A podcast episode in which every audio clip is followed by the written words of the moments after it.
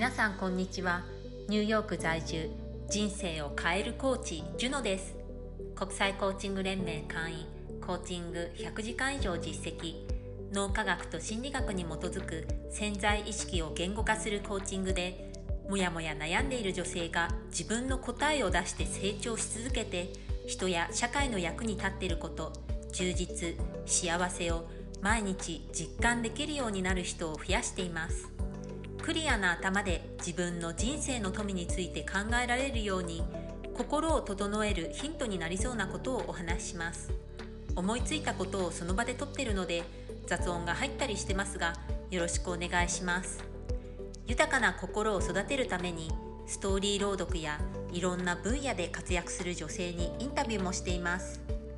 新しい気づきや共感勇気など心を豊かにすることを自由にお受け取りください。ただいまこれであなたの人生が好転するパワー質問3選の無料 PDF をプレゼント中ですもやもや悩んでて人生を変えたい人好転させたい人もっと有意義な人生を送りたい人は概要欄にあるリンク先から受け取ってくださいね。プロフィール詳細欄にもあります。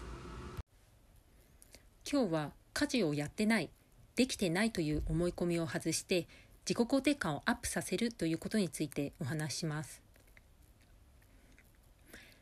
皆さん、毎日やるべき家事、やりたい家事っていうのがいろいろとあるかと思うんですけれども、それができてない時、やってないそういうふうに思ってこう気分が下がってしまっているマイナスな気持ちになってしまうことってありませんか？今日は、えー、そんなふうに、えー、なってしまっている方にとって、えー、こう自分の気持ちを上げられるような自己肯定感がアップさせられるようなお話ができたらと思います。で今まで結構本当にいろんな方とお話をしてきてえー、特に日本在住の、えー、クライアントさんですとか家族や友人とこういろいろとお話ししてきてでこの家事をやってないできてないんですでそういうところでこう気持ちが下がってしまっているネガティブな気持ちになってしまっている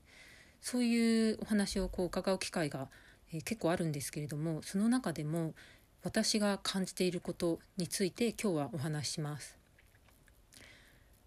で皆さんこう家事やってないできてないっていうふうにお話しされるんですけれどもこうよくよくもっとお話を伺ってみると実は家事をやっているのにやってるとしてカウントしてないことが結構あるんですね。で今日はそういう、まあ、私の見聞録じゃないんですけれどもこう皆さんからこう伺ったお話の中でこう家事としてカウントしてないもので私はもうこれは立派な家事ですっていうふうに、え感じたことについてこうリストアップじゃないですけれども、まあ、思いつく限りお話ししていきたいと思います。で結構これ本当によくあることなんです。でそのお話しされている本人はもうすでにやっていることが当たり前だったりしてもうやってることすらもう忘れてしまったりしてカウントしていないケースであとはもうこれができて当たり前っていうのがあるのでご本人はもうやってるんですけれどももうできて当たり前なのでカウントしてないそういうケースがあるんです。で最近で、えー、お話を聞いたうちの一つが洗濯なんですね。で洗濯、えー、日本の洗濯の工程は、まあ、洗濯機に、え洗濯物を入れますよね。で、まあ、洗剤などを入れてボタンを押すと思いますスイッチオンにして洗濯をしますで洗濯機が終わった後にはまあカゴか何かに洗濯物を移してでベランダに出て洗濯物を干すと思うんですで梅雨の時には、まあ、外に干せないこともあると思うので、まあ、おそらく室内ラックですとかあとはまあ、えー、何ですかねロープみたいなのをぶりぶら下げてでそこに洗濯物を干していくかと思うんですけれどもそうやって洗濯物を干すっていう作業がありますよね。でも、えー、5カ国に住んだ私の経験からはこの洗濯一つとってみても結構工程が違う国があるんですね。例えば私が今住んでいるアメリカなんですけれどもアメリカでは洗濯を干すっていう工程がないんです。洗濯機の横に大体の家庭はせんあの乾燥機っていうのが設置されてるんです。で大体洗濯機と同じくらいの大きさなんですね。洗濯機の横に乾燥機があるので洗濯機が回し終わったらでそこの横にある乾燥機に洋服を入れるんです。で乾燥機のボタンをオンスイッチオンにして乾燥機がま40分から1時間ぐらい、え、かかるんですけれどもで乾燥機が終了したらもうお洋服は乾いてるんですね。でそれを取り出して畳む。それで洗濯は終わりなんです。日本のように、え、洗濯物を回してでその後、えー、カゴに移してでベランダまで行って外に干すっていう作業がないんですね。今私一時帰国で日本に滞在してるんですけれども特にこの真夏炎天下でこのクーラーの効いた部屋から一歩出てベランダに出るこのもわっとした、えー、暑いベランダに出てで汗をかきながら洗濯を干すっていう作業は結構しんどいなっていうふうに感じてます。もう労働だなって思ってます。でこれ日本に住んでいる方はもう当たり前すぎてそれ家事としてカウントしてない方もいらっしゃるんですね。それに私は驚きました。なので洗濯を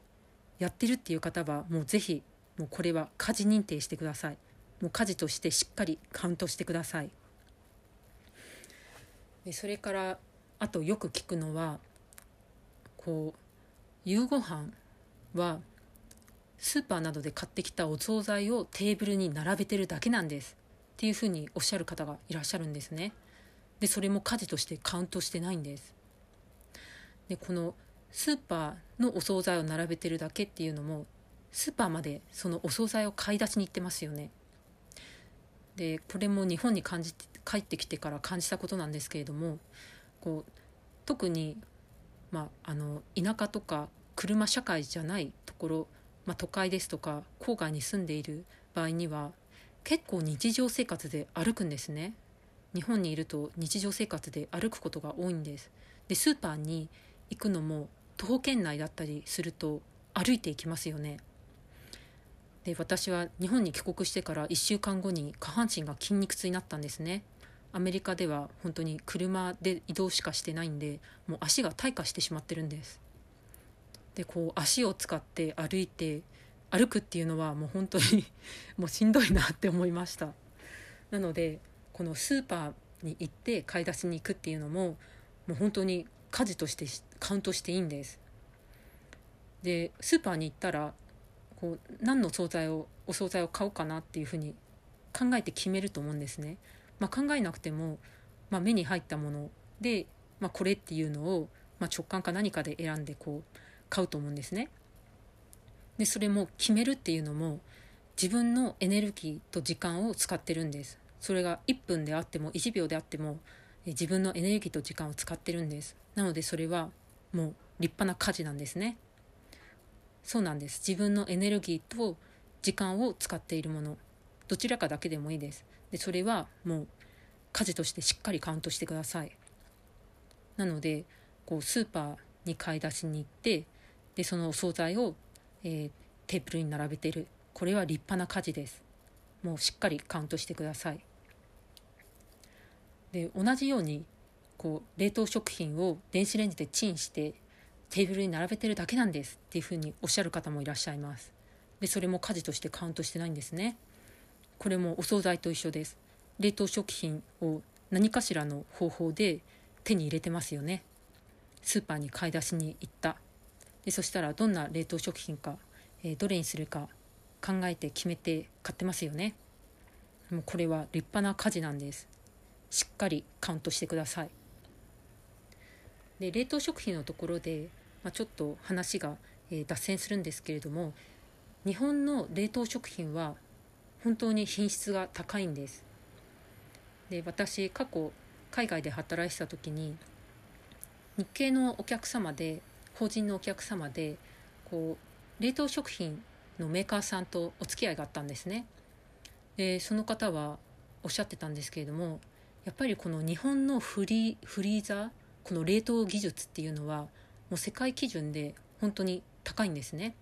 なので結構海外からお引き合いのお話とかがあったり現地投資のお話とか合弁のお話合弁企業で、まあ、共同で投資するとかそういうお話があったりするんです。でそんな日本のフリージング冷凍技術を使った、えー、冷凍食品っていうのが日本国内には本当にたくさん溢れてますよね。でそれに日本人は健康志向が高いのででそのコンシューマー、えー、消費者のニーズに合わせて冷凍食品も品質が高いんですねいろいろと健康面に配慮されたものになってるんですなのでこう、まあ、特に昭和生まれ昭和育ちですね。私のように、えー、ちょっと一昔前の日本っていうのをで育ってきた人は当時こう冷凍食品が始まったばっかりだったと思うんですね。私が幼少期そうだったんですけれどもそういった時の冷凍食品ってちょっと微妙でしたよね。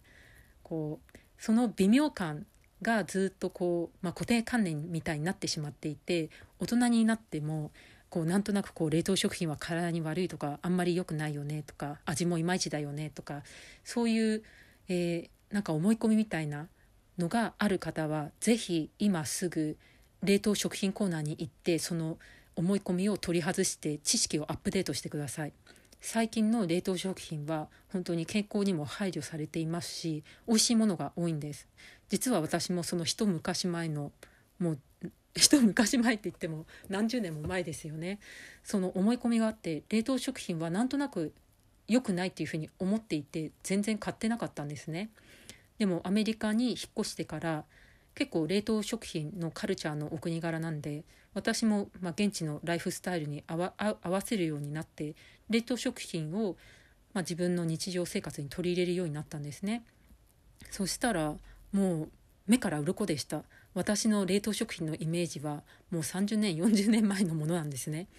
でそこからしっかりアップデートしてあ今の冷凍食品はむしろ、えー、新鮮な野菜でいいなっていうふうに思ったんです。特に日本のこの、えー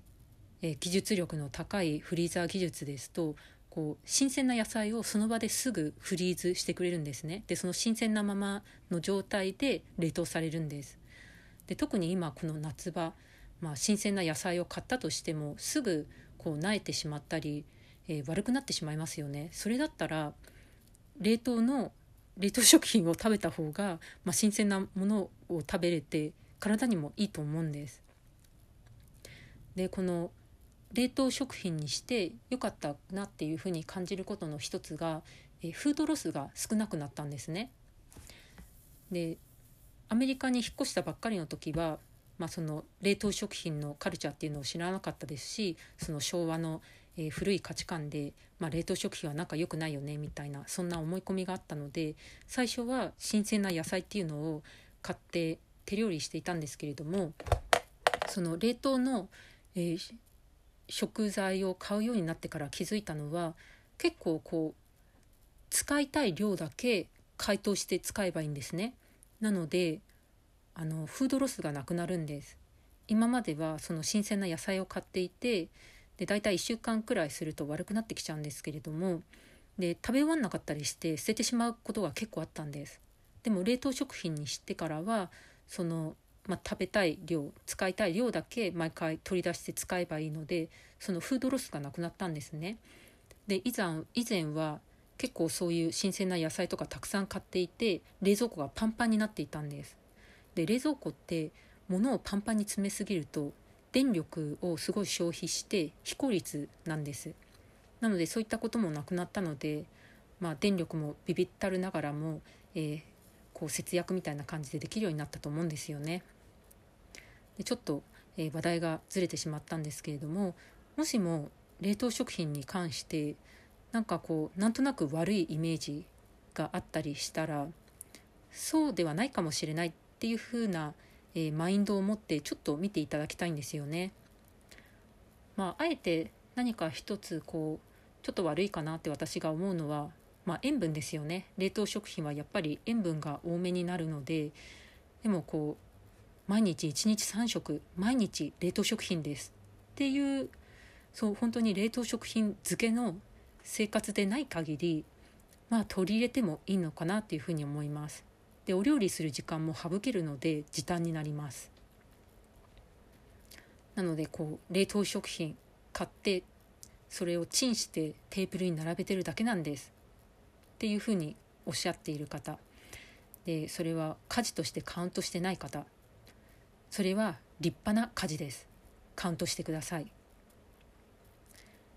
でこう何ですかね。日本にいらっしゃる方は結構こうお料理は手作りしてなんぼみたいな手作りするのがいいっていうふうに思っていらっしゃる方がいらっしゃって結構そういうもう社会的なカルチャーなんですかね。やっぱりこう手作りがいいっていうのがこうあってで手作りしていないとちょっとこう罪悪感を感じてしまったりする。そんな感じかなというふうに思ってるんですけれども、うん、やっぱりこう家事っていうのは全部やったらキリがないんですね。なので手作りしたい方はできる時にしたらいいと思いますしでできない時には、まあ、週に何回かは冷凍食品でもいい、えー、スーパーの買い出しでもいいっていうふうに自分に許可を出してあげるでそうするとやっぱりこう気持ちも軽くなって、えー、自己肯定感もアップするんじゃないかなというふうに思います。で何もかもこうでなければならないこうでなければならないとかそういうふうに、えー、思っているとやっぱりそれができなかった時に気持ちが下がってしまうと思うんですよね。なのでこのあるべきこうあるべきとかそういうものをもうちょっとこう柔軟にしてみて、まあ、できない時があってもいいよねっていうふうに自分にそのあるべきっていうところから外れる余地を与えるそうすると、まあ、できなかった時にもあそういう日もあるよね。そういう日があってもいいよね。というふうに自分を肯定してあげられるようになるんじゃないかな。というふうに思います。でそれからですね他に私の見聞録ですね。何がありますかね。ああとそうですね、えー、例えば今晩のおかずとか献立ですよね。献立を考える。これも立派な家事です、うん、やっぱりこう自分の時間とエネルギー献立考えるのに使いますよね。自分だけであってもやっぱり献立考えるのって結構大変だと思うんですね。昨日あれ食べてで毎日同じものを食べると飽きてしまうのでちょっとバラエティあるものにしようかなとかいろいろ考えますよね。あと健康のことも、えー、もしかしたら考えるかもしれません。こう野菜と、えー、お肉、まあ、バランスよくしなきゃとかいろいろと考えることあると思うんですけれどもで、まあ、そのお料理を準備する人数が増えれば増えるほどいろいろと考えることが増えると思うんですね。例えばお子さんがいらっしゃったり、まあ、配偶者パートナーと同居してたりするとやっぱりその相手他の人のことも考えますよね。あの人はこれが嫌いだからあじゃあこれはやめてとかまた少なめにしてとかいろいろと考えることが増えてきますよね。なのでこの献立を考えるっていうのも立派な家事なんです。なのでこれもえしっかり家事としてカウントしてください。こうなんとなく家事っていうとこう手を動かしてやったものをこう家事として見なすそういう方もいらっしゃるんですね。で献立を考えるとか、まあ、手を手を動かしてないですよね。ま献立考えて書き出したら、まあ、手を動かしてるわけなんですけれどもそうじゃなくてこうパパッと頭で考えたりしている時とかそれをこう手を使っていないので家事としてカウントしてないのかなっていうふうにちょっと私は感じたんですけれども自分の時間とエネルギーどちらかでもいいですそれを1秒でも使ったらもう家事としてしっかりカウントしてくださいでそれからですねあとは、えー、お弁当ですね。お弁当に、えー、お弁当は昨日の夕飯の残り物を詰めただけなんです。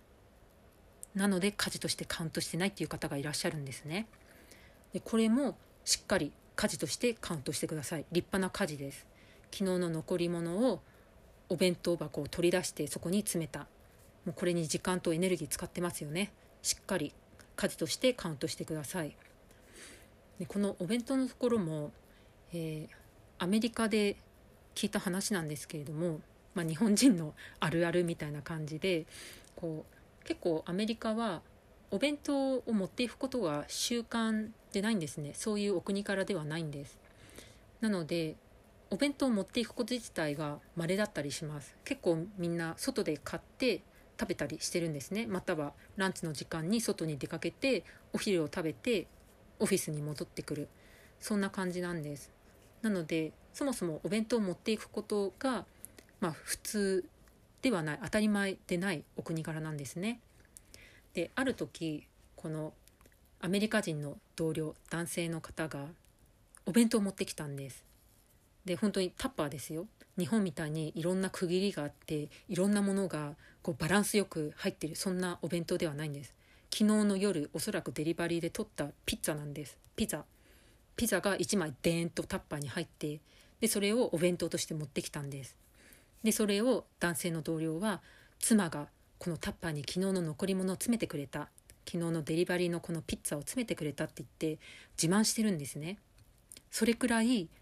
お弁当を持ってくることでその奥様がこう旦那さんのためにこうやってお弁当を詰めるっていうのが稀なカルチャーそんなお国柄なんです。なのでもう本当に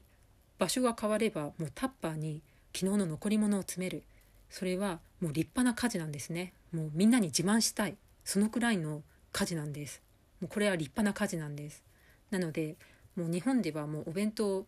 持たせたり、まあ、作ったりするのが当たり前っていうふうに思っているかもしれないんですけれども当たり前じゃないんですね。これは立派な家事なんです。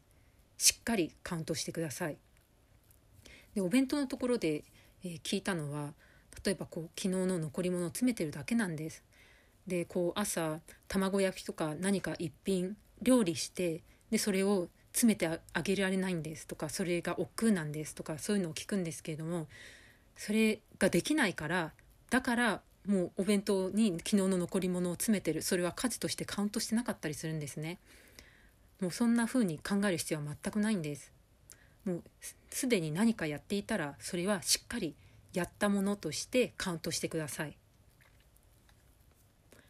でそうですね。いろいろとお話ししたんですけれどもこう一日の終わりとかに今日家の中でやったことについて書き出してみるのがいいかなって思うんです。家事を家事についてやった家事について書き出してくださいっていうとおそらくもう無意識にやっている家事とかあるのでそこで出てこなかったりするんですよね。でカウントされないっていうふうになってしまうんですね。なので家事じゃなくて家の中で何かやったことのリストを書いてみてください。でそうすると実はあこれやってたなっていう家事が出てくるかと思うんですね。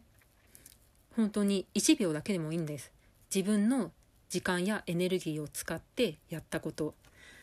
例えばそうですね、まあ、空いている部屋とかで誰もいないのに電気がついてたりしてでそれを消した。誰もいない部屋でついている電気っていうのを消した。でボタンをポチッと押した。これも立派な家事です。しっかりカウントしてください。それによって光熱費が少しでも浮いてますよね。立派な家事です。しっかりカウントしてください。でそうやって一日家の中でやったことっていうのを書き出してでそれを読み上げてみてください。これやったこれやったこれやったっていうふうに読み上げてしっかり認識してください。自分はこれだけやったんだっていうふうにしっかり認識認識してください。で自分を褒めるっていうのも重要だと思うんです。コーチングではよく言うんですけれどもどんなに小さなことであっても自分がやったことできたことに対して褒めてあげるんですね。それが毎日やっていて当たり前のことでもいいんです。その当たり前っていうのが、まあ、できない日もあると思うんですね。でもそういうものでも今日はやった今日はできたっていうのを何か一つでもあると自己肯定感っていうのがアップすると思うんです。でこの夕方とかに、まあ、夜でもいいんですけれども一つ一つ書き出していってあ何もないなっていうふうに感じたら何かやってみてください。例えば私が過去やったものではあ今日本当に何もやらなかったな家事できなかったなって思った日に例えば、えー、洗面所の下をモップがけしました。で洗面所は結構狭いのでそんなに大きなスペースじゃないんですね。本当に3分とかあれば3分もかかんないですね。1分とかあればできちゃうんです。でしかもそれゴミを端っこに寄せ集めただけで掃除機で吸い取ったりゴミを捨てるってこともしなくてとりあえず吐いて端っこにゴミを寄せた。でこれで今日の家事は OK ってやりました。でこんな風に、まあ、何も今日できてないなやれなかったなって思った時にはもう1分とかでできることをやるんです。あもしかしたらそういう1分でできることできる家事リストみたいなのを作ったらいいかもしれないですね。電気を消すとかもうすぐできそうですよね。1階の電気を消す。こう一周してあこれついている誰もいない部屋だなって気づいたらそこを消す。もうそれも立派な家事です。えー、そうですね。こんな感じですかね。うん。こうやっぱりこう日本の方は、えー、いろんな国5カ国に住んだ経験がある私の視点で見るともう本当に家事すごいやってると思うんです。家事大国って言ってもいいかもしれません。うん。なので本当にやったらキリがないのでこうやるべきことっていうふうにたくさんあるかと思うんですけれどもその中でも、えー、今日これをやったらいいみたいなのを一つピックアップするといいかもしれないですね自分が負担にならないようなものでこれ毎日これ全てやらなきゃってなるとやっぱりストレスになってでできないことの方に目がついてしまってでできないことでネガティブな気持ちになってしまうと思うんですね。なので今日何かできそうなものっていうのを一つピックアップしてそれは必ずやる。でそれができなかったら先ほどお話ししたようにもう1分でできる家事リストっていうのが作っておいてでそれを見てあじゃあこれやろうっていうふうに決めてそれをやる。